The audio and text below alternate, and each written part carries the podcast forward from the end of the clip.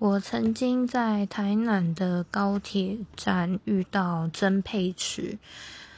但是当时看到的时候，你真的完全认不出来是他，不是因为他跟电视上有差别，而是你看到他本人，你会觉得说：天哪，怎么会有这么高挑又那么漂亮，还散发出气质的女生就站在你面前？那当时，因为我们是在便利商店遇到他，旁边可能是跟着他的经纪人及工作人员，所以我跟他对视的时候，他其实也是在想着我是不是认出他，因为他也是用很疑惑的眼神看着我。但是我大概看了一下之后，我就走掉了，因为我真的完全不知道是曾佩慈，是我要搭车的时候，我才发现说，哦，他是曾佩慈。